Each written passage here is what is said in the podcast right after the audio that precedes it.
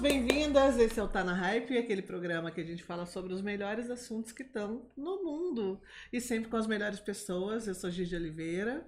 E eu sou o Alexandre Contini. Conseguimos fazer uma abertura! Cara, esse é o nosso podcast, bem-vindo mesmo, porque aqui a gente erra, a gente acerta, mas o importante é que a gente traz notícias, bastidores de pessoas e do mundo que você não tem acesso. Então a gente traz para você, a gente está ao vivo aqui toda segunda-feira às 12 horas no Jardim Pamplona Shopping, em São Paulo, num aquário maravilhoso, né, não, Alê? No Pocket Studio, e assim, minhas preces foram ouvidas, porque eu clamo por uma coxinha, entendeu? E hoje aqui, ó, a tia Bena mandou presentes para a gente, eu vou abrir daqui a pouco para vocês aqui, mas tem coxinha, eu já comi um monte de coxinha por aqui. Ainda não, vou comer. Obrigado, tia Bena. Obrigada, tia Bena. Ele pede todos os episódios, você pode ver, se você acompanha a gente, você vê todos os episódios, você fala, a gente tá no aquário, no meio do shopping, você pode passear aqui, trazer as perguntas, manda uma coxinha. Oh. Tia Bena, você é a pessoa mais feliz hoje, vai ser orada, rezada, amada eternamente por Alexandre Contini e toda a produção nossa. Aqui, coxinha de tia Bena, ó. Nossa senhora, mas eu vou falar disso depois, vou deixar aqui do lado. Cara, se você não conhece a gente, se inscreve no nosso canal, começa a seguir a gente também nas nossas redes sociais, @ Tá Na Hype Oficial, a gente tá no Instagram, TikTok e Twitter, X, essa de X aí, né? Não. Todo mundo fala Twitter ainda. E estamos ao vivo no Portal IG. Se você entrar na página ig.com.br, nós estamos lá na página principal. Ao vivo você pode acompanhar também. É, meu amor, nós somos o podcast do Portal IG. E você pode mandar a sua pergunta pro nosso convidado, que eu vou apresentar aqui hoje. Por favor, porque hoje Alexandre, tá muito hype. Estamos hypadíssimos. Tá muito hype. Estamos no hype. Com coxinha, eu tô muito feliz, mano. Tá tão hype que mandaram coxinha no dia dele. Mandaram mesmo.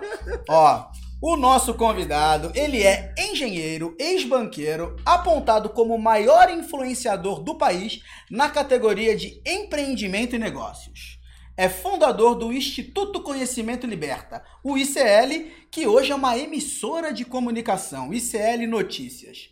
O Marcelo Tas o comparou a Silvio Santos, Roberto Marinho e, pasmem, a Paulo de Tarso dos banqueiros. Tá. Roubei do Marcelo Tas essa na cara, porque é muito boa mesmo. É. E além de tudo, escreveu 12 livros, que inclusive o proporcionou um encontro especial com a Rainha Elizabeth. A gente vai falar sobre isso aqui. Então, parafraseando com muito orgulho, Roberto Carlos, eu vou dizer com vocês, o meu amigo Eduardo Moreira.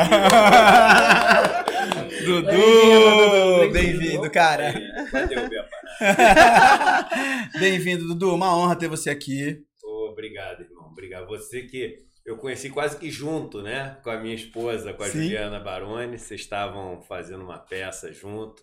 E desde o primeiro dia que a gente se encontrou, rolou uma química maneira, né? Rolou. Muito, muito feliz de estar aqui contigo. Eu também. Depois eu vou contar por que eu chamei ele de noivão, tá? Mas só no final do programa, tem que ficar até o final. Curiosíssima também. Gente, você não tem noção. A gente está na segunda temporada do Tá Na Hype, o ano inteiro fazendo, e desde o primeiro programa ele fala, tem que chamar o Dudu, vamos Dudu pra lá, Dudu pra cá. Daí teve o lançamento do teu livro. Isso. Que eu quase fui, né? É verdade. A gente combinou de ir, daí ele mandou vídeo de lá, olha só como é que tá, que foda, que não sei o que. Bem-vindo, obrigada por você estar aqui com a gente, gente. Muito obrigado. Legal. Opa, e é alucinante aqui. Quem não conhece, passar aqui pelo shopping, pô, é legal. Parece aqueles negócios. Isso entrou na moda há um tempão, né, cara? Lá nos Estados Unidos tinha na Quinta Avenida, ali perto da Union Square, tinha aquelas emissoras de TV e colocaram ali a vitrine. Eu imagino que hoje, pô, essa briga política maluca não pode ter um negócio desse. Não aparecer um monte de maluco ali, né, meu irmão? Mas de maneira que pode, né, cara? E que é tão gostoso quando as coisas podem acontecer assim. Eu ia até fazer um comentário quando vocês começaram o programa. Quem está assistindo não sabe como é que é antes de começar o programa.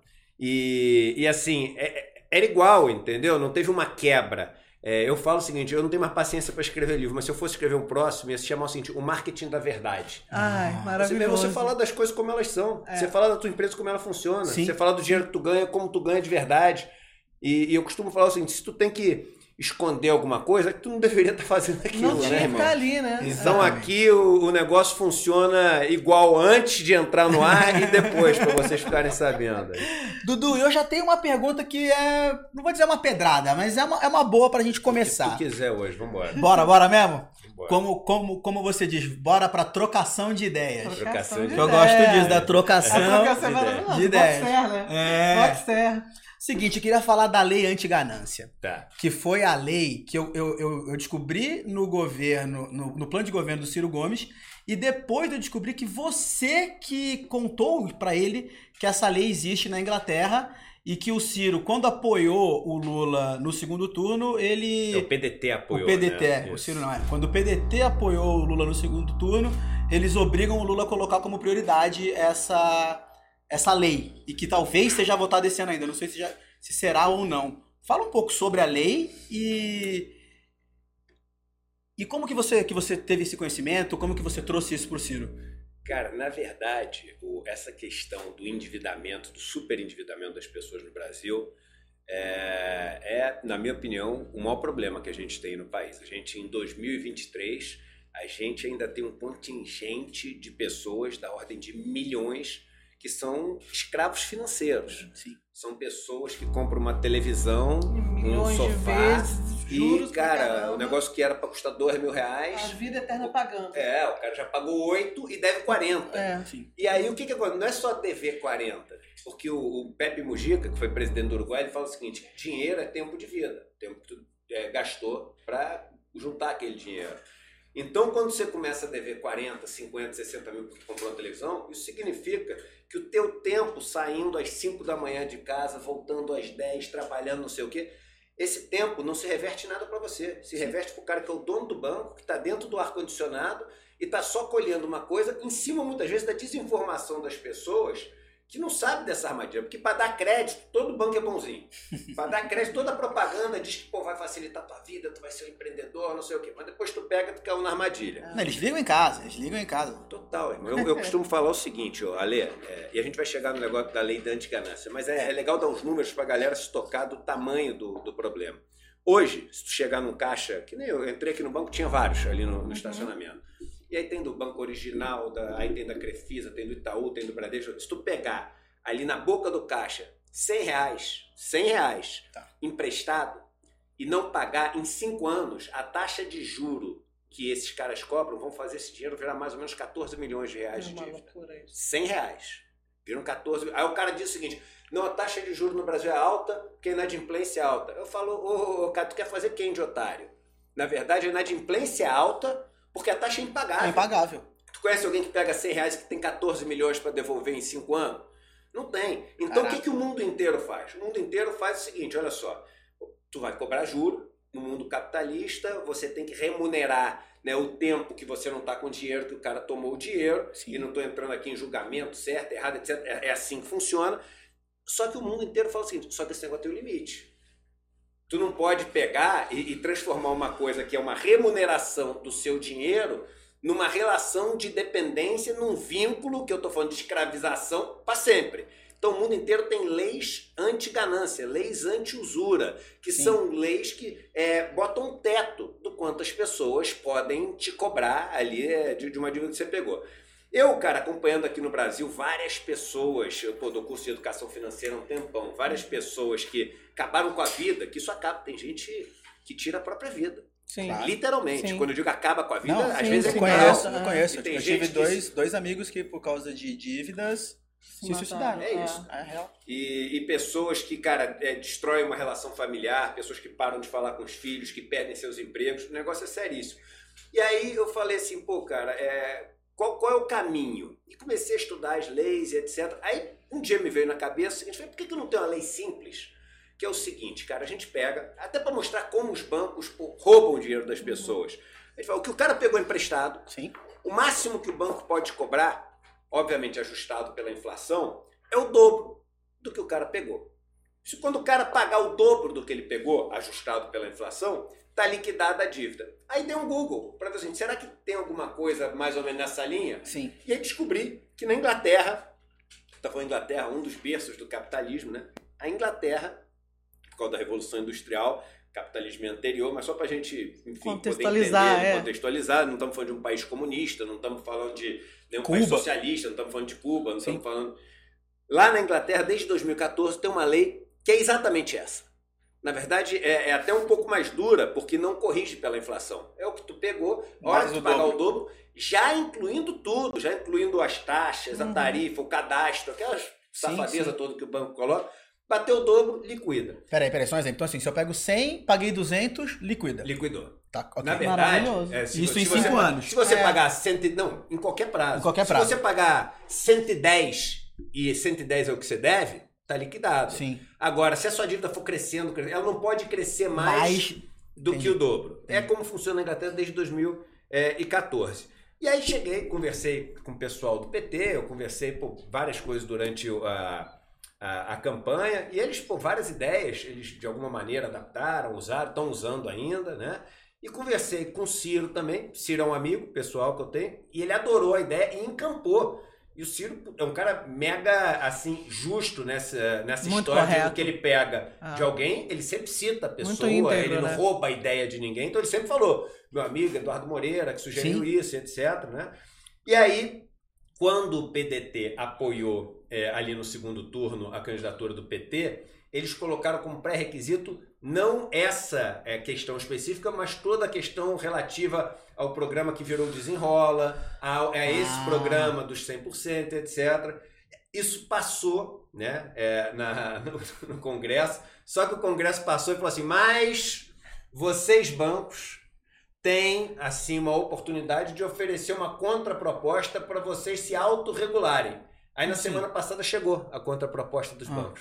Aí a contraproposta dos bancos é o seguinte, a gente tem uma ideia que é quase isso que vocês estão falando. Tudo bem, combinado, o máximo que pode cobrar é 100% que o cara deve. Agora é o seguinte, se o cara deve um dinheiro, tudo que ele não vai pagando, soma o que ele deve, aí vira o dobro daquilo. Aí na verdade não tem mais limite. Não tem critério. Não tem limite, volta a ser como era antes. Então, cara, os bancos no Brasil, eles fazem todo mundo zona, de trouxa. Mas foi aprovado isso ou ainda não? Não, isso é o que os bancos ofereceram. Ainda não foi aprovado. Mas é o que está no debate. E aí, irmão, eu tenho um negócio que é o seguinte, quando eu vou nos lugares para dar entrevista, o meu combinado é o seguinte, pode perguntar o que quiser, mas eu posso falar o que eu quiser. Com certeza. Senão eu não dou entrevista. É isso. Então, assim, tem duas propagandas. Manda ver. Duas propagandas. Os dois maiores bancos do Brasil, Bradesco e Itaú, você pega no Banco Central, você vê taxa de juros da menor para maior, cheque especial. São 32 que estão ali ranqueados. Certo. O número 30... Eu tô nos dois, cheque especial, do Bradesco e do Itaú. Então, o número 30 e 31, irmão. 30 e 31. Dos três que mais cobram dinheiro no Brasil, dois são esses caras. E não deveria ser. Não deveria ser, porque primeiro tem muito, bilionários, e segundo que eles têm estatística para poder cobrar de muita gente, então eles não estão expostos a nenhum risco específico dessa turma. De perder, né? Eles podem... As duas propagandas dos bancos são o seguinte, Bradesco, entre nós, você vem primeiro. Meu irmão, tinha que ser crime o cara falar um negócio desse. E a do Itaú é melhor ainda. Mas eu... O que foi o microfone? Tá falhando aqui? Quer que chegue mais pra perto? E ó, peraí que eu... Ao vivo é isso aí. Toda vez que eu falo de Itaú e Bradesco... Você viu, né? Meu irmão... A ordem veio, hein? Tá vendo? Eu falo de Itaú e Bradesco, pessoal tá... A censura tá no ar.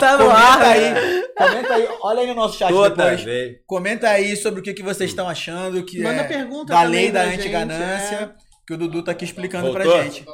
Mas o Itaú e o Bradesco não vão me censurar, eu vou continuar aqui, que é o seguinte.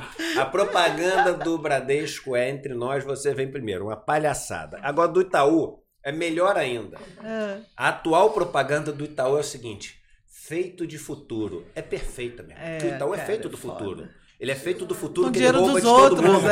Ele rouba o futuro de todo mundo. Eu tava aqui do meu futuro. É isso. Ele só não diz que é feito do futuro dos outros. O Itaú é construído em cima do futuro dos outros. Então, cara, assim, a gente precisa no Brasil de uma lei. Aí tem gente que fala, mas pega emprestado quem quer. Quem fala isso não sabe o que tá falando. Quem fala isso não sabe o que tá falando. Primeiro que no Brasil é feito pra tu pegar, e segundo, as pessoas que pegam não sabem o que estão pegando emprestado. Não tem informação, não tem educação. Tinha que ser igual cigarro. Sabe, cigarro quando tu compra tem na caixinha? Esse negócio causa câncer, causa não sei o quê. Tinha que ter na porta do banco na porta do banco um cartaz escrito assim: se você pegar R$100 emprestado, em 2 anos a sua dívida com a taxa desse banco é R$6.000. Tinha que ter isso entrado no banco. É. E deixa eu fazer uma pergunta estúpida, porque eu tô aqui de aprender. Não existe pergunta estúpida. Maravilhoso, amo. A gente tá falando de bancos tradicionais. E esses bancos online? Também. Igual, no né? Brasil, tudo igual. Brasil, né? É a cultura, né? O Nubank é uma das maiores taxas também que tem ali no cheque especial. É só entrar. Não tem saída. Cara, o pessoal fala que no Brasil o problema é que não tem tanta competição, etc. Tanta competição pro que o pessoal acha que vai ter de diferença, é outro mundo em relação ao que a gente tem aqui. Tem então, o pessoal que fala assim, a gente tem que privatizar o Banco do Brasil e a Caixa para ter mais competição. Irmão, a gente tinha há pouco tempo atrás Citibank e HSBC no Brasil. Pronto, já tinha 2 grandões. Fazia alguma diferença? Fazia nenhuma. Entendi. Nenhuma. Só que se tu privatiza Banco do Brasil e Caixa, aí os 2 bancos públicos, onde você poderia ter algum instrumento para forçar a taxa de juros a cair, para poder pressionar, para poder oferecer mais crédito quando os bancos de dono de família, eu não digo dono de família, mas as famílias Setubal, família não sei o que, etc. Né? Vilela, Safra, família Safra, etc. Diniz. Quando essa turma forçar a barra, tu vem com os bancos públicos, aí o que os caras fazem? Meu irmão, vamos tirar os bancos públicos. Vamos privatizar essa parada. Entendeu? Pra gente poder ser um cartel, porque é cartel, é igual droga. Os bancos são um cartel igual de droga. Na verdade, mata muito mais que droga, né? Doideira, né? Caraca, pesado essa, hein, amigo? Não, mas é real. A verdade precisa ser dita, né? O óbvio precisa ser falado, porque a informação não chega. Mas agora, você acha que deveria ter uma educação financeira melhor nas escolas? Sim, mas... que essa pergunta também é interessante. Mas, né? Educação financeira não é falar de dinheiro. Sim. Educação financeira é uma educação, né, que ensina a pessoa o que é o mundo das finanças. Por que eu estou dizendo isso? Hoje começou, tudo que é escola tem educação financeira. Meu filho chegou um dia em casa, aí papai, e meu filho faz meus cursos, etc. Né? Eu tenho os cursos de educação financeira, e nos meus cursos a primeira coisa que eu falo é que não tem nenhuma fórmula mágica para ninguém ficar rico. Isso tudo é golpe, esse negócio que tu vai ganhar dinheiro uma semana, tudo golpe, né? E esses Instagram que você fica olhando lá. 100%. Falar 100% é forte. É forte, né? Pra caramba. E meu filho sabe disso. Aí falou, pô, papai, começou a aula lá de educação financeira. Primeira aula, chega o cara lá, 20 e poucos anos, fala assim, gente, eu vim aqui pra ensinar pra vocês, porque eu tenho 20 e poucos anos, já tô comprando minha segunda casa, fiz meu primeiro milhão, não sei o quê. É uma loucura. Isso não é educação financeira. Isso é educação. Isso é uma dependência emocional, né? Isso é você criar, cara, uma geração absolutamente... Doente. Presa emocionalmente. O que os bancos estão fazendo? XP, Bradesco, estão tomando. Agora nós vamos ensinar educação financeira para você. Você acha que o cara que te rouba o dinheiro vai te ensinar onde ele te rouba o dinheiro? Ele só vai te prender mais, né? Para poder roubar. Exatamente. Então essa história de educação financeira é um nome que pode esconder... um monte de mentira. Entendi. Então tem que tomar cuidado quando as pessoas dizem que oferecem educação financeira. Como toma cuidado? Onde que encontra uma fonte verdadeira de informação de educação financeira? Fazendo meu jabá. Meu ICL. Chuta aí, eu falo meu Moreira, tem os cursos de Eduardo Moreira. Chuta aí, por favor. Mas falando sério, mas são poucos lugares. Mas como que você percebe, que você tá vendo lá o vídeo do cara, ou tá vendo o livro do cara e fala, pô... o cara tá te explicando como funcionam os instrumentos, ou seja, se o cara tá te explicando o que é um banco, o que é uma corretora, para que tu precisa de um e para que tu precisa do outro, o que é uma ação, qual que é a função da ação? A função da ação não é tu ficar rico. A função da ação é financiar um negócio, dividindo a propriedade do negócio, chamando novos sócios. Sim. Quais os riscos que existem quando você entra como sócio de uma empresa? O que é um título de renda fixa? O que é um título de renda fixa privado e um título de renda fixa público? O que é um fundo de investimento? Quais os tipos de fundo de investimento que existe? O que é uma cota de um fundo? Como é que a gente paga imposto? Por que a gente paga imposto? Por que o imposto varia de 15% a 22,5%? Isso... é educação financeira. E aí, isso é educação financeira para investimentos. Aí você tem educação financeira para as finanças pessoais. Que é o seguinte, como é que eu planejo os meus gastos? Como é que eu planejo a minha poupança? Como é que eu diversifico meus investimentos e por que vale a pena, quando vale a pena e quando não vale a pena? Isso é educação financeira. Qualquer coisa que quer te dizer como é que tu vai fazer para ficar rico, não é educação financeira. É gatilho de venda. Não, né? É educação financeira. É te chamar para poder consumir os produtos do cara. É para ficar rico, ele rico em cima de você. Ale, tu é meu irmão, vamos aqui manda. Vamos no raciocínio simples. Vai. O que banco produz? Banco planta alface? Não. Banco faz mesa? Não. Banco faz computador? Nada. Banco não faz nada, irmão. É setor improdutivo. Dinheiro, se o problema fosse só dinheiro, a gente fazia um monte de casa da moeda, botava para imprimir um monte de nota, tu vivia comendo nota de 20, nota de 100, construía a casa com nota de 50. Dinheiro é só um meio para representar riqueza. O que vale é riqueza. Banco não produz riqueza nenhuma. Então, toda a riqueza que o banco ganha, tudo que o banco lucra, tem que vir de alguém que fez, que plantou alface, tem que vir de alguém que construiu tijolo, tem que vir de alguém que montou computador. Então todo negócio que é bom pro banco é ruim para alguém, irmão. Não tem como. Se o cara não produz nada, todo dinheiro que ele ganha veio de alguém. Então ele toda vez ele tenta te enfiar alguma coisa que é ruim para você. É por isso que a galera compra seguro de vida achando que está comprando plano de previdência. E depois de 10 anos descobre que tem menos dinheiro do que colocou. É por isso que a galera entra num produto lá de crédito que é uma porcaria, mas se o gerente não vender, ele não bate a meta do fim do mês e não ganha os R$1.000 a mais, que é o que faz diferença para ele botar dinheiro na comida. Entendeu? Então, a educação financeira é aquela que te dá independência do banco. Te faz saber escolher o que é certo, independente do que o gerente vai falar. Tem uma coisa que você fala muito que é assim, no mundo só tem dois lados, ou você deve ou você tem o dinheiro. Isso. Fala um pouco mais sobre isso, porque que isso esclareceu pra mim, tá ligado? A minha situação. Que eu tenho dinheiro num banco e devo no outro, tá ligado?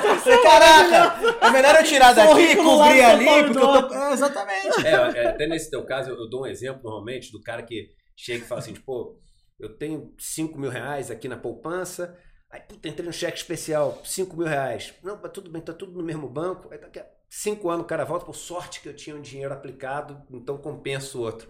Os 5 mil do cara na poupança vai virar 7 mil, os 5 mil que ele está devendo no cheque especial vai virar um monte de milhão. Então, assim, não tem essa, né? E é nisso que o banco ganha. O banco ainda tem essa, ele não ganha com o dinheiro dele. O banco ganha com o dinheiro dos outros. Nem o dinheiro dele é, entendeu? Mas o que as pessoas têm que fazer, cara, o que as pessoas têm que fazer, o que você tem que fazer, o que os outros têm que fazer, é primeiro assumir o seguinte, pô, esse negócio não é difícil, é simples, é fácil. É fácil. Por isso tem tanta propaganda para enganar as pessoas. Porque como uma coisa é muito fácil de aprender, tu tem que gastar muito dinheiro para enganar.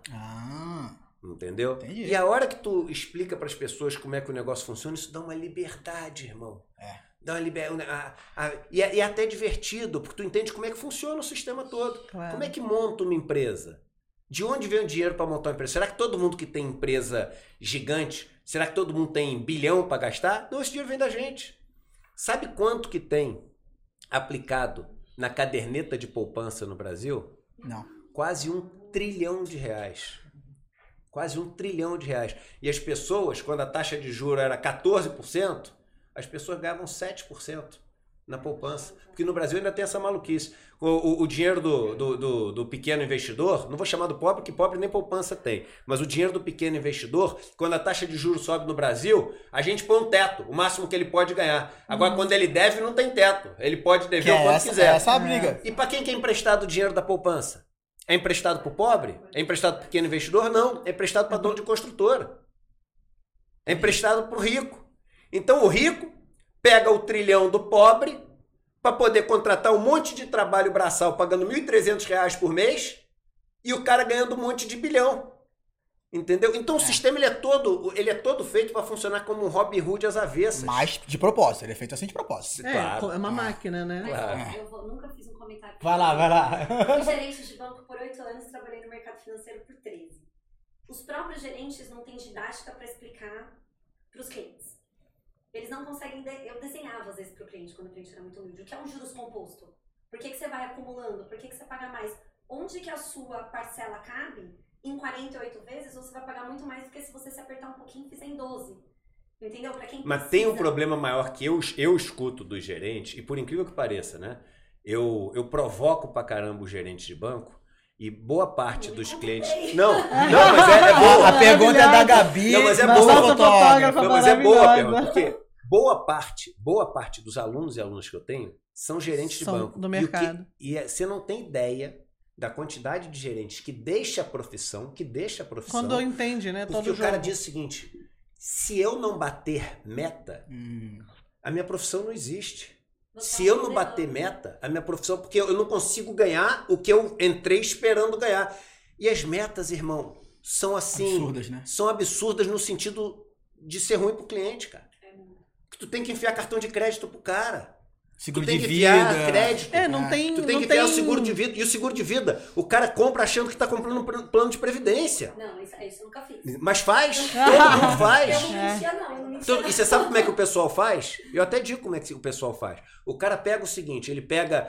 você vai botar R$500 por mês, e aí nos R$500 por mês, o cara põe 100 de plano de previdência e 400 de seguro de vida. E diz que tá vendendo um plano de previdência. Só que a maior parte, o seguro de vida que tu coloca, meu irmão, aquilo... Não volta. Morreu, não volta. Volta se tu morrer. Só volta se tu morrer. E reajusta quanto mais velho você fica. E também, aí o cara vai ficando mais velho.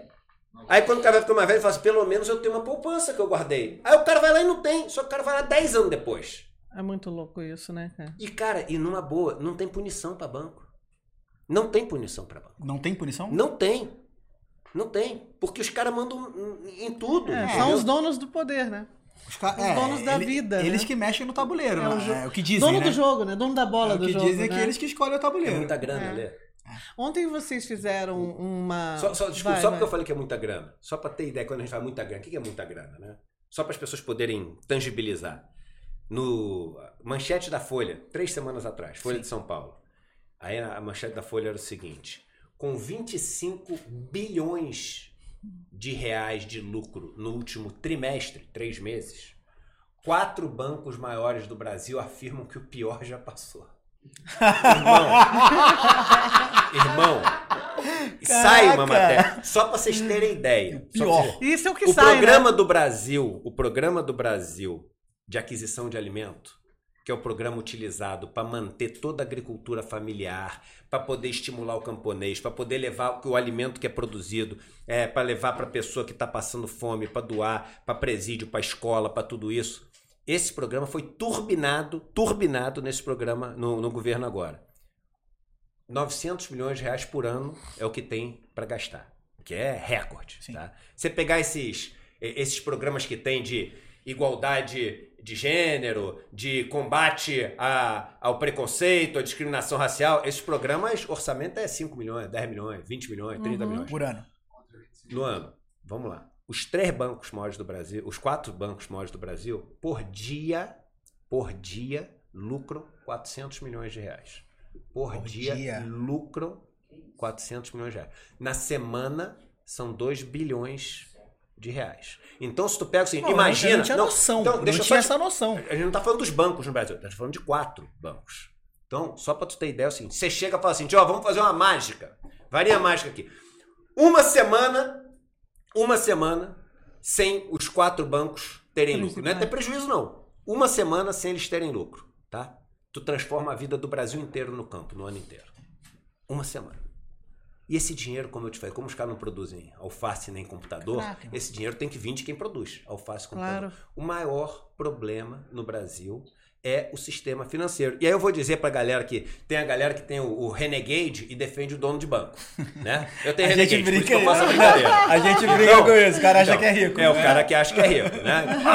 Vou taxar fortuna, que absurdo. Calma, irmão, calma. Não precisa nem tomar um calmante, eu já tô te calmando.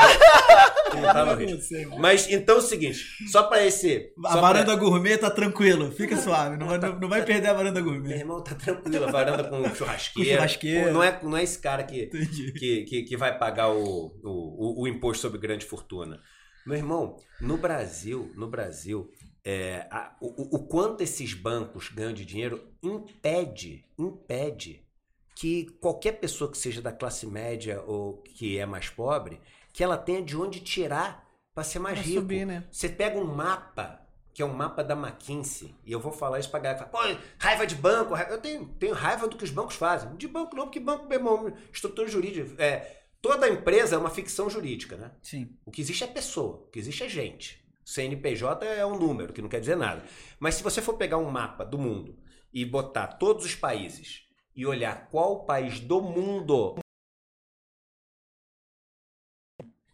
o único que está pintado na cor mais escura do mapa na consultoria, no estudo da consultoria McKinsey, é o Brasil. É o país do mundo já ajustado para o risco. Agora eu te falo, o Brasil é o país mais lucrativo dos bancos do mundo porque é o país mais rico do mundo? Não. É o país que tem a maior renda per capita do mundo? Não. É o país que oferece o maior crédito do mundo para as pessoas? Também não. É o país... Não tem motivo a não ser ser o país... Mesmo onde os bancos mais falam as pessoas. Não, e da farra também política, né? Se quiser defender os bancos, pode defender. Tem gente que defende tanta coisa diferente aí, irmão. Você era banqueiro. Fui 20 anos. Não, 20 anos não. Trabalhei 20 anos em banco. Desses 20 anos, 2006, 11 anos fui banqueiro. Fui sócio de banco. E por que essa inversão agora? Eu vou vir para esse lado de cá, contar o que acontece ali. De onde que veio isso? Ah, meu, aí são vários livros que as pessoas acham que um dia caiu um pouco na cabeça. Tem essa história do que ele brinca do Paulo de Tarso, né? Isso, Saulo, que vira Paulo, né? Na estrada de Damasco, quando cai do cavalo e vê a luz. Não tem isso, tem várias coisas que vão acontecendo ao longo da vida. Mas tem uma mola propulsora. Total. Assim. Quanto mais, cara, eu fui entendendo o meu papel nessa história... Mas eu fui me vendo como um vilão. E tem gente que quando se vê como vilão, tá tudo bem. Eu não achei tudo bem quando eu comecei a me ver como um vilão. E aí comecei a pesquisar mais. E esse negócio começou a me incomodar profundamente. Por isso que tem gente que fala, ignorance is a blessing, né? Ignorância é uma bênção, né? E quanto mais você entende de mundo, mais você percebe como você é um vilão e mais você fica pessimista. É. Né? Ou ativo, né? É mais, aí que tá. Caraca. No meu caso, o pessimismo me faz agir. É. Porque se eu não agir percebendo como a minha classe, o meu papel a vida inteira, a estrutura como eu fui formado, como isso é danoso pro mundo, se eu não agir, eu não consigo dormir. Saquei. Se eu não agir, meu irmão, eu não consigo viver. É, tua alma, né? Então é o convite para as pessoas para mergulhar nessa consciência, nessa percepção de como é que o mundo funciona, não é um convite para um caminho de rosas. Não é um convite mesmo para um caminho fácil. É um convite para um caminho porrada doído, o tempo tortuoso. Inteiro. É. Porrada, e por isso que você acha que a imprensa às vezes tenta te diminuir, tenta te cutucar. Por exemplo, tem uma muito boa que você estava defendendo uma causa nossa dos artistas sobre os direitos autorais do Vitor Drummond, da Glorinha Pires. E aí saiu uma matéria, não vou lembrar o jornal, mas estava lá, o ex-ator Eduardo Moreira. Não, isso é pra diminuir a opinião do cara sobre o assunto. Não é sincero. E pior que como assim diminuir, né? Porque ator, porque então, é maravilhoso. Não, mas é ator, meu irmão. É porque aí te põe como parcial, entendeu? Ele era artista, então ele tá puxando a sardinha pro artista. É um tiro boa de ator. Que sai da maldade. Tem uma desculpa de ator, quando você dá um Google, tem um ator de Minas, né? Do grupo Galpão, que chama Eduardo Moreira, um ator de teatro. Sim, cara, pô. É fera, né? Mas essa do ator tem uma história boa, né? A CNN, eu falo os nomes todos. Eu vou até comer uma coxinha aqui agora. Enquanto lá, vou comer uma coxinha.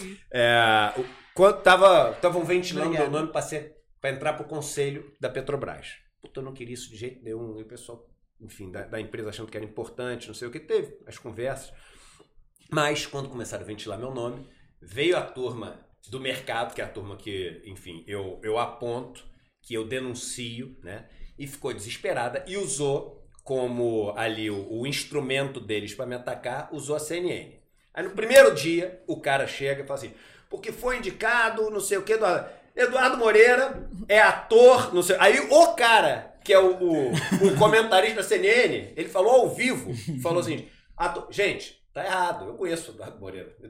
Maravilhoso! Foi legal, tá ao vivo. Maravilhoso! Tem coisa maravilhosa. A CNN, ela deu uma fixação com o ICL. ICL é o nosso canal de notícias, né? Assim, teve um dia que entrou na CNN ao vivo no Brasil a música de abertura do ICL. O cara do som errou, eles estavam ouvindo lá e entrou. Eu tenho isso gravado. Caraca, né? Irmão. Eu não falei pro moleque não ser demitido, né? Claro. Mas aí depois. Mas agora depois você dançou, irmão.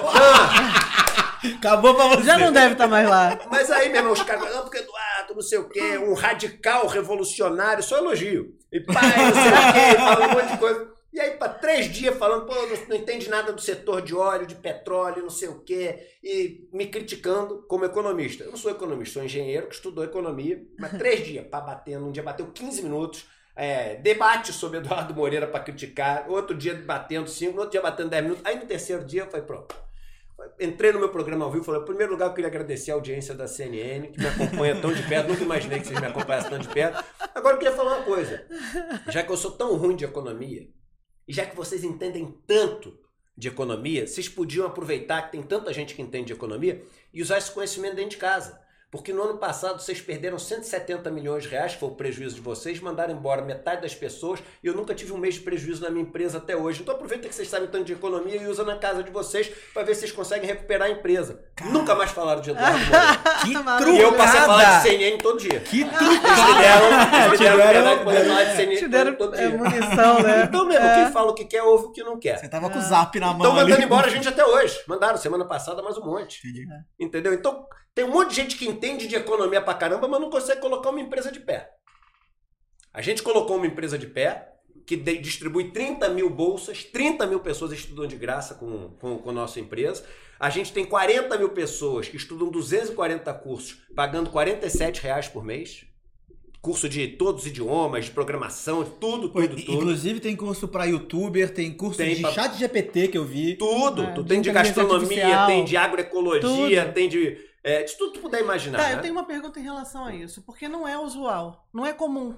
Quando a gente vê as pessoas se mobilizando para criar um espaço, um infoproduto ou um espaço de aprendizado, geralmente é por um nicho só. Isso. Né? Então os grandes players do mercado, da internet principalmente, que a gente falou aqui na frente, ou eles são educadores do mercado financeiro, ou educadores de inteligência emocional, mesmo entendendo que é necessário os outros pilares para ter uma vida boa. Aí você vem com o ICL, e o ICL é uma escola do todo que o mundo precisa agora. Né? Precisa da língua, das línguas, precisa do conhecimento do digital, precisa do conhecimento financeiro. Como que começou isso? Da onde que veio esse ponto de partida? Posso só completar um negócio? É. ICL ainda, Instituto Conhecimento Liberta. Isso. É muito lindo esse nome. É uma frase do José Martí, que foi um mártir da Revolução Cubana, da independência cubana, da independência da Espanha. Um cara espetacular, morreu antes de ver a independência do país. É um cara que a maior parte das obras dele é ali do final do século XIX. E ele falava, só o conhecimento liberta. Mas qual que é a minha ideia com o ICL? O meu sonho é ter um lugar onde a gente possa ter uma universidade de tudo para todo mundo. Tudo. Uhum. Um sonho um dia chegar num lugar onde as pessoas possam estudar com os melhores professores do mundo. Mesma coisa que estuda na Unicamp, na FGV, no INSPER, e estudar física quântica, estudar sociologia, psicanálise, direito, mas estudar também marcenaria, estudar agroecologia, estudar, enfim, mecânica, estudar tudo, ou por um valor ultra simbólico, mesmo preço de um sanduíche, para poder estudar tudo, ou para todo mundo que não puder pagar de graça. Para 100% das pessoas que não puder pagar de graça. Legal. E aí qual o desafio que eu tinha no começo? A gente começou com 14 cursos. Né? Com os melhores professores do Brasil. Já começou com esse olhar, né? Não, isso. E melhor professor do mundo. Então a gente tem professor do MIT, de Sorbonne, tem professor da Universidade de Berlim. Aí daqui a gente tem professor de PUC, de Unicamp, de Universidade Federal. Fala o preço, pode falar o preço. Custa R$47 por mês para poder estudar tudo. Incrível. Todos os cursos, né? Se eu quiser ajudar na bolsa de alguém? Se você quiser bancar a bolsa de alguém, você paga R$62 por mês. E aí você está bancando um aluno. E ontem, por exemplo, a gente teve uma aula, e às vezes a gente faz uma aula que dá um monte de presente para as pessoas que entrarem. Na aula de ontem, entraram 1.950 novos alunos, 90,8% das pessoas escolheram o que dá a bolsa. Ah, que legal! Que legal! Cara, quando eu fiz a parada, o pessoal me falou, tu é louco, ninguém vai pagar mais podendo pagar menos. Meu irmão, hoje a média é 80%. Que legal. A média é 80%. E tem um negócio legal que é o seguinte, como a gente funciona assim, é aquilo que eu falei do marketing da verdade, essa é a única receita que a gente tem. Então, toda a parte de noticiário que a gente não tem propaganda, não monetiza vídeo, não tem nada. Por quê? Não tem instituto, fundação, porque a ideia é a gente dar para os nossos professores e para os nossos jornalistas uma independência total. Ah, isso total. É ótimo. Pode falar o que tu quiser, desde que você seja responsável, que você tenha uma fonte de onde você tirou, que não esteja espalhando fake news. Mas, irmão, dá a tua opinião. Professor, fala a tua visão de mundo, estudou a vida inteira. Uhum. Entendeu, cara? Pode não vai ficar preso à empresa, né? A então, metodologia ética da empresa, a história. Cara, e o Instituto é maravilhoso. Legal. É maravilhoso. É mesmo, a aula ontem foi incrível, né? Foi aliás, com o Eduardo quem quiser assistir, Marinho. Que a gente tá ao vivo, não tá? Tá, estamos ao vivo. A aula de ontem a gente resolveu liberar pro pessoal poder assistir, não ia ter o replay. 160 mil pessoas assistiram ao vivo. Quem quiser assistir é só entrar no icl.com.br/replay. icl.com.br/replay e pode assistir a aula de ontem, inclusive até com os presentes que a gente... Até quando fica lá? Até hoje eu sei que fica. Até hoje. Então inclusive boa. Com os presentes que a gente deu para todo mundo que entrou no ICL. O quadro do Dudu, maravilhoso. Né? Maravilhoso. A aula foi com o Eduardo Marinho, que é um grande pensador. Filósofo das ruas, é. E artista também. E a aula foi sobre a indignação como filosofia de vida. Isso. Né? E tem muito sobre o que você falou da indignação dos bancos não serem produtores de nada. Né? Ele falou muito sobre isso. Todo grande rico, todo grande investidor precisa de um pobre. Ele falou exatamente assim, de um pobre trabalhando para que ele seja o rico. É isso mesmo. Né? A diferença. Porque tem que vir de algum lugar a riqueza. Eu tenho um livro chamado Desigualdade e Caminhos para uma Sociedade Mais Justa. Que ele fala esse lance que é o seguinte, a gente hoje em dia pensa, né, vou ficar rico, a gente imagina uma montanha de dinheiro, que é uma maluquice, né? Eu imagino nossos antepassados, vou ficar rico imaginando uma montanha de maçã, uma montanha de milho, uma montanha de folha de coca. A gente imagina uma montanha de papel, né? Aí eu falo assim, mas cara, o papel é para trocar por riqueza. E a riqueza, ela é finita. A quantidade que a gente tem de madeira, de coxinha, de água, isso é finito. Sim. Então é como se a gente estivesse, cara, brincando num parquinho de areia. E a areia é a riqueza que a gente tem para distribuir. Todo ano a gente gera riqueza, porque a gente pega e extrai da natureza riqueza, ou a gente monta coisa, a gente produz coisa. Então a gente joga um pouco de areia no parquinho e a gente consome riqueza para sobreviver. A gente tomou essa água, não tem mais essa. A gente acendeu essa luz, não tem mais essa energia. Então cai a areia para fora do parquinho. Mas pegando o que entrou de areia no parquinho, diminuindo o que saiu do parquinho e somando a areia que veio do último ano, é aquela areia que tem para distribuir. Não tem mais. Caramba. Toda vez que você olhar no parquinho e alguém tiver feito um monte de areia no parquinho. Visão que eu tava aqui. Toda vez que alguém tiver um monte no parquinho, em algum lugar do parquinho vai ter que ter o quê? Pra ter um monte. Um buraco. Não, eu tava vendo... Se tu tiver dúvida, chega na praia e tenta fazer um monte sem fazer um buraco. Não tem como. Então, quanto maiores os montes, irmão, maiores os buracos. E só tem um jeito de tu tapar o buraco. Tirando do monte e tapando o buraco. Distribuindo. Porque... Ou na verdade, tem duas maneiras. Ou a areia que cai no parquinho cair no buraco, só que não cai no buraco. Cai no monte. Então o outro jeito é derrubar do monte. Eu sou mais agressivo, né? Eu vou direto no monte do outro lá. Toma, né? Vou pegar lá do monte. Guilhotina no monte, né, meu irmão? Não espero o ano que vem entrar mais areia. Vem cá, nosso chat tá pegando fogo aqui, Dudu. Você é fera demais, irmão. E João Pedro Vilaverde, filho do nosso diretor, mandou aqui, ó, que é teu fã, falou. Mandou aqui, Edu, qual seria a solução para descentralizar o poder dos bancos e esticar a linha de desigualdade social? Eu acho que tem que regulamentar geral essa parada. O imposto tem que ser um imposto lá embaixo, né, no lucro, porque aí, porque assim eu não vou ter lucro. Não, meu irmão, faz assim, pega o teu lucro e no final um imposto. Aí é uma régua, meu irmão, que tem que passar a régua assim alta. Uhum. Tem que tomar um pedaço grande desse negócio. Tem que fazer essa parte que eu falei de informar as pessoas, que eu brinco, igual o cigarro. Sim. Tinha que ter isso na propaganda da televisão, tinha que ter isso na entrada de qualquer agência. Tinha que proibir o máximo do que o cara pode cobrar de imposto. E aí eu sou um cara radical hoje, sou mesmo. Assim, esse negócio tinha que ser tudo público, o sistema financeiro tinha que ser público. Qual a vantagem que a China tem em relação a todos os outros países? O sistema financeiro, os bancos na China, são públicos. Hoje no Brasil, sabe quanto você tem depositado nos bancos? Nos fundos de investimento, não sei o quê? Quase 6 trilhões de reais. Irmão, 6 trilhões de reais é muitas vezes, mas muitas que eu digo é mais de 100 vezes, o dinheiro de verdade que sobra para o governo poder investir, né, de coisa nova. Sem ser aquele negócio de só cumprir o que já está orçado e etc. Dele poder criar. Meu irmão, a gente tem 6 trilhões de dinheiro nosso, que quem escolhe para quem vai emprestar é o dono do Itaú, é o dono do Bradesco, é o dono, sei lá, da BTG, é o dono do Santander. Na China, quem escolhe para quem vai emprestar é o Estado. Então, o que você faz? Você faz assim, qual o setor que eu quero bombar? Tá aqui. Mas não fica perigoso também colocar na mão do Estado esse poder? Eu teria medo de colocar na mão do Estado esse poder. Mas você não tem medo de colocar na mão do Setúbal? É.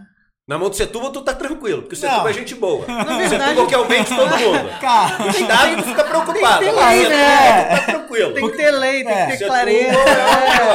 Não, porque se você chega no Estado lá, aí de repente... Tu tá precisando conversar mais com o Setúbal. Eu tô precisando pedir dinheiro pra ele. Tá precisando conversar mais com o dono de banco. Eu não vou conseguir te fazer pensar melhor dos políticos, mas eu vou conseguir te fazer pensar pior. Dos donos de banco. Então conversa um pouco com eles. Mandou bem pra caramba, Cara, de onde veio essa tua vertente comunicadora, assim? Porque tu veio engenheiro e aí foi pra economia e tu fala sem medo. E é muito raro a gente ver hoje as pessoas não terem medo de falar, principalmente com política de cancelamento, os pré-julgamentos, o hater e tudo mais. Eu já vi que tu usa estrategicamente os haters, o que é maravilhoso, né? Os haters vêm e tu... Agora, da onde saiu esse lado? O cara é muito agressivo, muito hater. Eu tenho uma política minha que é o seguinte: se o cara entra pra me xingar, e obviamente eu sou humano, igual todo mundo, eu sinto aquele negócio ruim, aí o que eu faço é o seguinte: eu bloqueio antes, porque senão não dá pra apagar, eu bloqueio e apago o comentário. Sim, não dá todo linha. Mundo. Zero, bloqueia, apaga. Mas você tem ameaça de morte, irmão, já vi isso aí, isso é perigoso. Cheguei aqui com segurança, eu só não consigo. É isso que eu queria saber, assim. Mas, meu irmão, você vai, como é comunicador? Eu falo, cara, eu falo o que eu tenho de visão de mundo. E minha visão de mundo é cheio de erros e acertos. É minha visão de mundo hoje, em 2023, com a minha experiência, com o meu caminhar, tendo nascido onde eu nasci, tendo crescido na família onde eu cresci, estudado nos colégios onde eu estudei, lido os livros que eu li. E é uma versão genuína, é uma visão verdadeira que eu tenho de mundo, que daqui a 5 anos vai ser diferente, irmão. Sim. Eu não tenho dúvida que vai ser diferente. Amém, entendeu? Né? Se ficar igual, ferrou também, né? E é isso. Então, quando o pessoal fala, Eduardo, mas como é que você tem resposta para tudo? Eu falei, eu não tenho a resposta certa para tudo. Eu tenho a minha visão de mundo. E às vezes a minha resposta é eu não sei. Perfeito. E que, aliás, foi uma coisa que me deu liberdade enorme na vida. É maravilhoso, falam, o que você acha? Eu falo, puto, não sei. Ah, mas não sei o quê. Eu falo, é importante, cara. Se for mega importante, eu passo a semana que vem estudando, semana inteira. Essa parada pra te ter uma resposta. Mas hoje eu não tenho. É isso. Entendeu? Então, a gente hoje em dia tem que saber tudo, né? E tem que... E outra coisa, a gente acha que tem que agradar todo mundo. Irmão, como é que tu vai agradar todo mundo, cara? Como é que eu vou ter um discurso aqui que... Pô, todo mundo tem uma visão diferente, cada vez mais, assim, inflamada. Como é que eu vou agradar todo mundo? Então, pelo menos... Se eu conseguir, meu irmão, me agradar no sentido de eu chegar pra dormir e falar assim, cara, pô, eu fui eu de verdade hoje. Ótimo. Tá bom, cara. E quanto você é você de verdade? Ah, eu sou... No final do seu dia, assim? Puta, eu sou eu de verdade o dia inteiro. É mesmo? Sou. E assim, é por isso que às vezes eu não me aguento, né? Porque... Maravilhoso! Fico um pouco no personagem. Porque eu não aguento mais eu de verdade. É puxado, né? Muito bom, muito bom. E falando nisso, eu queria falar do teu livro. Pega o livro aqui que eu trouxe. Que você fala de física quântica, mecânica quântica. Esse livro é maneiro. Esse aqui. A Intenção Primeira, de Eduardo Moreira. Aqui. Que tá autografado, que eu fui lá, peguei fila junto com o Eduardo Suplicy pra poder pegar. Pô, Suplicy, fui ali, querido, cara. E, cara, li o livro, me identifiquei muito, principalmente com esse lago primordial das ideias, aonde tudo nasce de lá. E eu queria saber se isso foi um estudo ou se foi uma vivência experienciada sua em algum ritual místico, em alguma coisa que rolou por aí. Cara, eu acho que eu nasci... Sabe o Obelix que nasceu naquele pote de forte? Uhum. Eu devo ter nascido num pote de ayahuasca, meu irmão, porque, cara... Natural, né? A minha cabeça é caótica. Mas você já tomou ayahuasca ou não? Ah, não. Tá. E porque, tem até vontade de, num ambiente assim, entender controlado, como é, né? Num ambiente de pessoas que tenham isso como uma tradição. Como... Porque não sei se vai acontecer. O teu livro é exatamente uma experiência que eu tive na ayahuasca. Por isso que eu falei. Então, exatamente uma experiência. E até deixo aqui para as pessoas o seguinte, para quem um dia quer fazer qualquer tipo de coisa diferente que mexa com a consciência, que tenha todo o cuidado quando for fazer isso, porque isso é uma coisa super... até eu vou usar a palavra sem medo, perigoso você não fazer com cuidado, né? Qualquer coisa que mexa com a consciência, não estou falando de ayahuasca, estou falando de tudo, né? E até religião, você entrar numa nova religião que você está mexendo com a consciência e não entrar com cuidado é uma coisa perigosa. É muito importante você trazer isso, eu vou te interromper para falar sobre, porque a gente vê hoje um movimento de manipulação de mentes, manipulação de pessoas pela vulnerabilidade. Isso. Então, se você hoje pretende viver alguma experiência, qualquer que seja, que envolve o mental e o espiritual, procure um lugar sério, procure pessoas que tenham boa índole e intenção de verdade de te ajudar e não de te tirar de si para te manipular e controlar a tua vida. Isso é muito importante. A gente está vendo uma moda aí da ayahuasca, das medicinas da floresta e tudo mais, de pessoas que têm uma vivência de mestres, que se dizem mestres, que têm vivência de 1 ano, 2 anos para cá, que têm a intenção de fazer grupos com seitas, e enfim. Não estou generalizando, mas no geral a internet proporciona essa ignorância e essa falta de cuidado. Então só você vai saber como se cuidar. É muito importante trazer isso. Obrigada. Muito importante falar isso. E esse livro é o seguinte, cara, a minha cabeça ela é caótica. Eu não consigo ficar um segundo, cara, dentro dela. Assim, sem estar questionando tudo, criando diálogos e respondendo e me atacando e me defendendo e questionando e criando hipóteses. E aí eu cheguei, e eu escrevi já 11 livros antes desse, né? E eu gosto muito desses temas, né? De cosmologia, de astronomia, de física, mas a física mesmo quântica, né? Não a quântica do oba-oba de internet, de Instagram, de que, pô, pensa positivo, tua vida vai mudar para amanhã. Você fala da partícula. Não, é isso. Eu sou engenheiro, né? Eu sou engenheiro e faço... Meu irmão, além disso, até hoje eu faço os cursos de física quântica, do cálculo da física quântica, dos cálculos matriciais de física quântica, que é um cálculo sofisticado. E aí eu cheguei e falei assim, cara, eu vou escrever um livro onde eu posso botar para fora o caos da minha cabeça, para as pessoas, na verdade, assim, para os meus filhos e para os meus netos, um dia depois que eu já tiver ido, poderem saber o que se passava. Como funcionava. Cara, mas é um caos bem organizado. É um caos organizado, porque tá bem explicado, tá bem contada a história. Então, mas o que acontece com esse livro, Alê? Os outros livros que eu escrevi, eu sempre escrevi livro muito rápido. Então, meus outros livros eu escrevia em 3 semanas, 4 semanas, livros de 200, 250 páginas, etc. Esse foi um livro que, às vezes, eu passava 4 horas na frente do computador e escrevia um parágrafo. Mas na hora de ler, então, por exemplo, tem várias pessoas que leem esse livro e falam assim, cara, eu não consegui passar da segunda hipótese. Já voltei, e porque ali... Ah, não, porque você precisa processar. Reflete muito. Processar, e você volta. E eu, quando leio, eu não consigo ler de uma vez só. Eu também não consegui. E tem vezes que eu...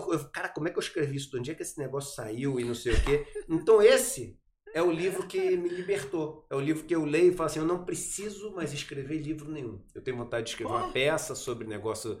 Até uma peça mais meio... comédia e denúncia sobre o negócio de coach, desses negócios financeiros, a gente vai ficar falando de desigualdade. Mas não sei se eu vou escrever, mas esse livro me deu a liberdade, tipo assim, olha, eu não quero mais escrever nada, porque isso aqui é a minha visão caótica de mundo, entendeu? Sim. E o mais legal foi que o livro, cara, fez o maior sucesso, ficou 1 mês em primeiro lugar. Todos os mais vendidos do Brasil.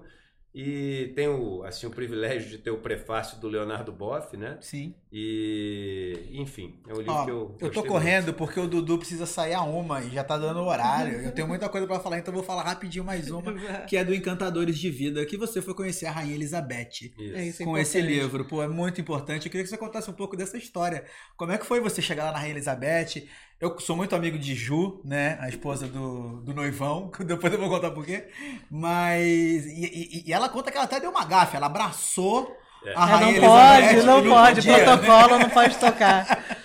Como é que foi o convite? Como é que surgiu isso pra você lá? Isso surgiu... Eu fui lá 2 vezes. Eu fui em 2012 e 2016. 2012 foi para receber uma homenagem, uma comenda dela pelo esforço que eu fiz com esse livro Encantadores de Vida, para divulgar a não violência, né? No Brasil, no tratamento de cavalos, né? E se usa muita violência, até hoje no Brasil inteiro. Muito, tem muito cavalo que morre com treinamento com a doma e etc. E aí o Monty Roberts, que é o famoso encantador de cavalos, vivo ainda nos Estados Unidos, nasceu em 35, então tem 88 anos, em maio, né?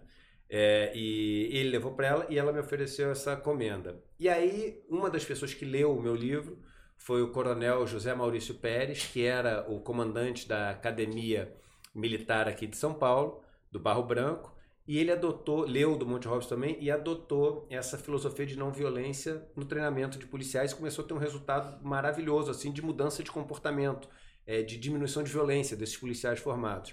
Eu levei isso ao conhecimento do Monty Roberts e pedi para ele levar o conhecimento da Rainha, e a Rainha disse que queria conhecê-lo e também dar uma homenagem a ele.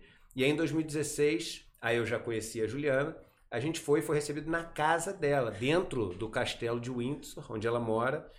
E aí, cara, era pra gente ficar 5 minutos ali, a gente ficou meia hora. Nossa. E aí foi até engraçado que o Monty Roberts chegou e falou: mas vem cá, você não tem um compromisso? Aí o cara falou: vem cá, a senhora tem um compromisso? Ela falou: não, o primeiro-ministro pode esperar. Ah, muito chique, muito chique. E aí, meu irmão? Ficou 27, pra dizer o número, que legal. 27 minutos na casa. Eu acho que foi a única vez que um brasileiro foi recebido na casa, onde ela mora mesmo, na sala de estar ali, foto dos netos, sem camisa, brincando, na praia. E você praia, de boa com ela ou, cara, ou trancou ali? Não, eu tenho essa parada, cara, que eu não tenho natural, vergonha. Né? Sim. É natural, né? Não tenho vergonha nenhuma, isso deve ser alguma parada a menos que eu tenho de trava, né? Mas não tenho, né? Palestra e aí quando eu cheguei lá, eu e Ju, foi só engraçado porque a gente andando no castelo, como se eu estivesse num museu, assim, de verdade, onde as pessoas ainda estão morando, então aqueles afrescos todos, as esculturas e não sei o que, e a gente andando, e o mordomo vestido de pinguim na frente, andando com aqueles, né, negócio das capas todo, igual o filme. Aí a gente meio que, meu irmão, assim, hipnotizado com aquelas obras de arte, aquele negócio, de repente, cara, o cara virou pro lado, empurrou duas portas enormes, abriram, aí ele falou assim: Her Majesty the Queen. Aí, como foi de surpresa, a gente não sabia o que fazer. Aí, cara, eu que, pô, eu treinava judô na época com o Thiago Camilo, né? A gente tinha uma academia. Eu metia a mão do lado assim, rosto, né? Fiz aqui, né, meu irmão? E a Juliana, fazendo novela, pegou o vestido, fez aquela... Maravilhoso! Eu lembro até hoje ela fazendo assim e eu cumprimentando. Pelo menos você não cantou. Genial. Muito bom. Pô, que maneiro. Irmão, faltam 3 minutos pra uma. Tu tem que vazar. Eu tenho uma pergunta. Vamos finalizar. O que os donos do poder não querem que você saiba? Eles não querem que você saiba que toda a riqueza e o poder que eles têm foi construído pelo suor e o sangue teu e das gerações que vieram antes de você. Essa é a principal coisa. Boa. É com essa pergunta que eu estou encerrando a minha participação. Obrigada. Minha aula maravilhosa, eu já fui embora. Cara, queria agradecer muito isso aqui, cara. Muito queria legal. Agradecer muito. Tem um monte de pergunta aqui da galera. Eu vou mandar pro Dudu, depois ele responde. Mas vou mandar pra você. Pode mandar no nosso Instagram também, @tánahypeoficial, e a gente passa pra ele. Se for o caso, a gente faz um videozinho de resposta. Se ele puder, queria agradecer a Fernanda Trairola, que, pô, a Roseli Conrad aqui, que tá falando: muito fácil e prático construir, ajudar com o dinheiro alheio é difícil. Enfim, tem uma galera aqui. Dudu, você é uma bomba, cara. Tem mais uma aqui também que é importante. Espera aí, só um minuto, que estão me mandando no WhatsApp. Tá tudo aqui, ó. Que é uma aluna sua, a Heloísa Farsoni, de Brotas. E ela falou que tá te convidando para conhecer o Hotel Fazenda Areia, que canta em Brotas. Que legal. Você e a Ju irem lá. E Brotas é um lugar maravilhoso, né, cara? Tem negócio de aventura, né? Tem tudo. Ela é sua fã e fez seus cursos. Eu queria muito que tu desse teu serviço, de onde te encontra, onde estão os cursos, onde está tudo, porque todo mundo precisa te acessar. Tá. A gente tem um site, icl.com.br, e o legal do ICL, eu até achei maneira o comentário da pessoa que fala: é fácil construir com o dinheiro dos outros, não sei o quê. E eu gosto dessas provocações. E por que eu gosto dessas provocações? Porque, irmão, só tem um jeito da gente construir. É com o de todo mundo, cara. Não tem como, irmão. Se não for no coletivo, a gente não vai construir nada. Se não for no coletivo, a gente não vai construir nada. Como a humanidade então, mesmo. A gente tem que resgatar a coletividade. Qual que é o maior instrumento de poder do mundo capitalista?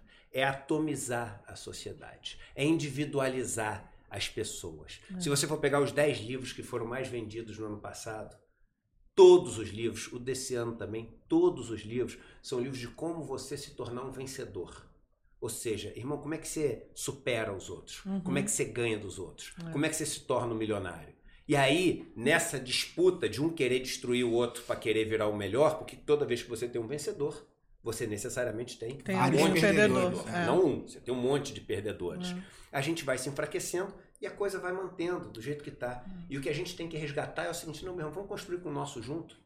Vamos juntar o de todo mundo. Eu dou hoje em dia todo o meu tempo, dou, cara, boa parte da grana que eu tenho. Sabe como é que é? Todos os meus cursos de educação financeira, esses meus cursos eram cursos que eram feitos para me enriquecer, para eu poder trocar de carro, para eu poder trocar de casa, não sei o quê. Eu derrubei toda a receita disso para o ICL. Toda, 100% da receita para o ICL, para a gente poder ter hoje 70 mil alunos e alunas, dos quais 30 mil são bolsistas, que não pagam nem um centavo por mês, que vem de todos os cantos do Brasil. A gente tem alunos em 61 países. Então, o convite para as pessoas é perceber o quanto elas estão no jogo da competição, de chegar em primeiro, de ser o vencedor, porque, enfim, leu num livro, ouviu numa propaganda e quer ser reconhecido, porque é a única maneira dela se sentir reconhecida e dela sentir que ela chegou em algum lugar.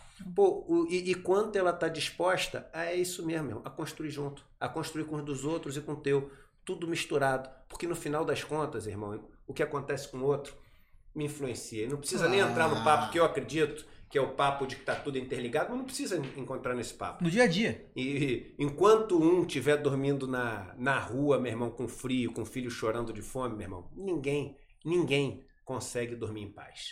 Nem que queira, ninguém consegue dormir em paz. Então que a gente aprenda a construir no coletivo. Caraca, Duduzão. Boa, guri. É sobre isso. Obrigado por tudo. Obrigado pelo carinho de sempre. Você é um cara incrível. Eu vou contar aqui rapidinho porque que ele é o noivão. Boa. Por favor. Noivão é o seguinte, eu estava fazendo um espetáculo com Juliana Barone. E Juliana, conheci um cara, não sei o quê, gato pra caramba, do mercado financeiro, inteligente pra caramba, não sei o quê. E aí ela estava saindo com o Dudu. Não estava nem namorando ainda, né? É, no começo era saindo. É, tava saindo com o Dudu. E aí ela fez toda a propaganda dele, não sei o quê. Ele chegou pra gente tomar uma cerveja, conhecer depois da peça, não sei o quê. E todo mundo, né? Ô, Eduardo. Eu já tinha tomado umas 3, 4 cervejas e eu era noivo de Ju na peça. Então eu chamava ela de noivinha e ela me chamava de noivinho. Um homem desse tamanho. Noivão! Eu tava tomando cerveja. Noivão, vamos jogar sinuca. Gente, muito aí virou bom. Noivão. Então, muito bom. A gente se chama assim. Um beijo, Ju, né? E só falar que é interessante, a peça que eu acho que viabilizou o nosso namoro. Jura? Porque eu morava em São Paulo, ela morava no Rio. Então a gente tava realmente só saindo, não tava namorando. Aí, de repente, vocês souberam que o Sesc chamou a peça para fazer aqui 2 ou 3 meses de apresentação. Então ela passou a vir toda semana para São Paulo. E aí a gente começou a se ver toda semana. Então vocês não peça teve... João Fonseca, os podidos privilegiados. A arte levando para outro lugar sempre, né? Queria muito agradecer. Bom. Eu ia falar do Thiago Negro, mas ele escapou dessa por causa do tempo. Das 14, não tem como não enriquecer. Em 14 horas. Se você trabalha 14 horas por dia. Essa daí ele... Mas vamos guardar para a próxima. Sou infeliz, né? Infeliz. É uma frase que combina, que rima com Paulo Guedes falando que o pobre no Brasil tem que aprender a poupar. Eu queria fazer um reality show e pegar essa galera toda, Thiago Negro, né? Pablo Marçal, o Paulo Guedes, pegar essa galera toda, dá R$1.300 por mês, fala, meu irmão, agora é o seguinte, vive. Não, mas não é usando o teu apartamento, não. Não é usando as roupas que tu tá, não. Tu vai começar do zero, irmão. Porque 67% das pessoas no Brasil não tem um centavo guardado, nem um centavo poupado. Não tem comida na dispensa que dura tantos meses. Então tu vai começar, não adianta fazer a conta dos R$1.300 para ver se dá para comprar macarrão com salsicha. Não adianta. Primeiro que ninguém deveria comer só macarrão com salsicha, mas não adianta. Porque por enquanto tu comprou macarrão com salsicha, mas o macarrão tá cru ainda porque tu tem que esquentar. E tu tem que ter o fogão que tu não comprou. Tu tem que ter o gás que vai aquecer o fogão. E por enquanto, se tu conseguiu comprar os dois, tu tá comendo nu. Porque tu não tá com nenhuma roupa. Tu botou uma roupa, tu não tá debaixo de um teto. Tu tá debaixo de um teto, mas tem um problema. Como é que tu foi comprar um negócio? Tu foi andando ou tu teve que pegar uma condução? Porque condução custa dinheiro. E aí, se tu andou com seu pé para fazer esse negócio, sapato, de repente tu se machucou. E aí, meu irmão? Tu tem dinheiro para comprar remédio? Tu tem dinheiro para poder se tratar com alguma coisa que tá com problema? Tu tá fedendo, porque tu não comprou ainda o sabonete. Tu não comprou o shampoo que tu tem que usar. Tu passou desodorante? Meu irmão, a galera não tem ideia. Caraca, Boninho, tá perdendo tempo, irmão. Esse reality ia ser... Eu ia ficar no pay-per-view o dia inteiro ali, ó. É, de todos os tempos. Cara, obrigada. Um docinho pra você. Obrigado. Pra Ju, pras crianças. Vocês podem ver. Tia... Eu, por definição, não faço propaganda de ninguém, mas eu vou fazer. Tia Berra, não é isso? Tia Bena. Aqui, ó. Que mandou aqui. Momento único, Eduardo fazendo propaganda. Ah, obrigado, Duduzão. É isso, queria agradecer o IG, você que tá aí, que assistiu a gente. Segue a gente nas redes sociais, Tá Na Hype Oficial. É, eu tô muito feliz de ter aqui o Dudu, que é um cara que eleva o nível do programa pra caramba. Eleva o nível da vida das pessoas, né? Muito bom. Tô muito feliz, obrigada. Obrigada, Edu. Feliz ano novo, feliz vida, né? Eu ia fazer uma rodada de hype da semana, eu trouxe o livro do Chaves, mas vai ficar pro ano que vem pra eu falar do Bolanhos. Queria agradecer a galera do Pocket Studio, a nossa equipe maravilhosa, também todo mundo que fez parte do Tá Na Hype no passado, desejar um futuro, não como Itaú, mas como o nosso coletivo. Como o nosso coletivo construtivo de igualdade e de amor mesmo. Então, obrigada por você ter vindo com a gente, viu? Obrigado. Tô muito feliz. Aninha, pode subir a vinheta. Obrigado, diretor. Obrigada, Val, Gabi. Feliz ano novo, galera. Mas semana que vem ainda tem, hein? Pode subir a vinheta. Agora ele vai me contar o que ele não falou. Mentira. Ele fala tudo, gente.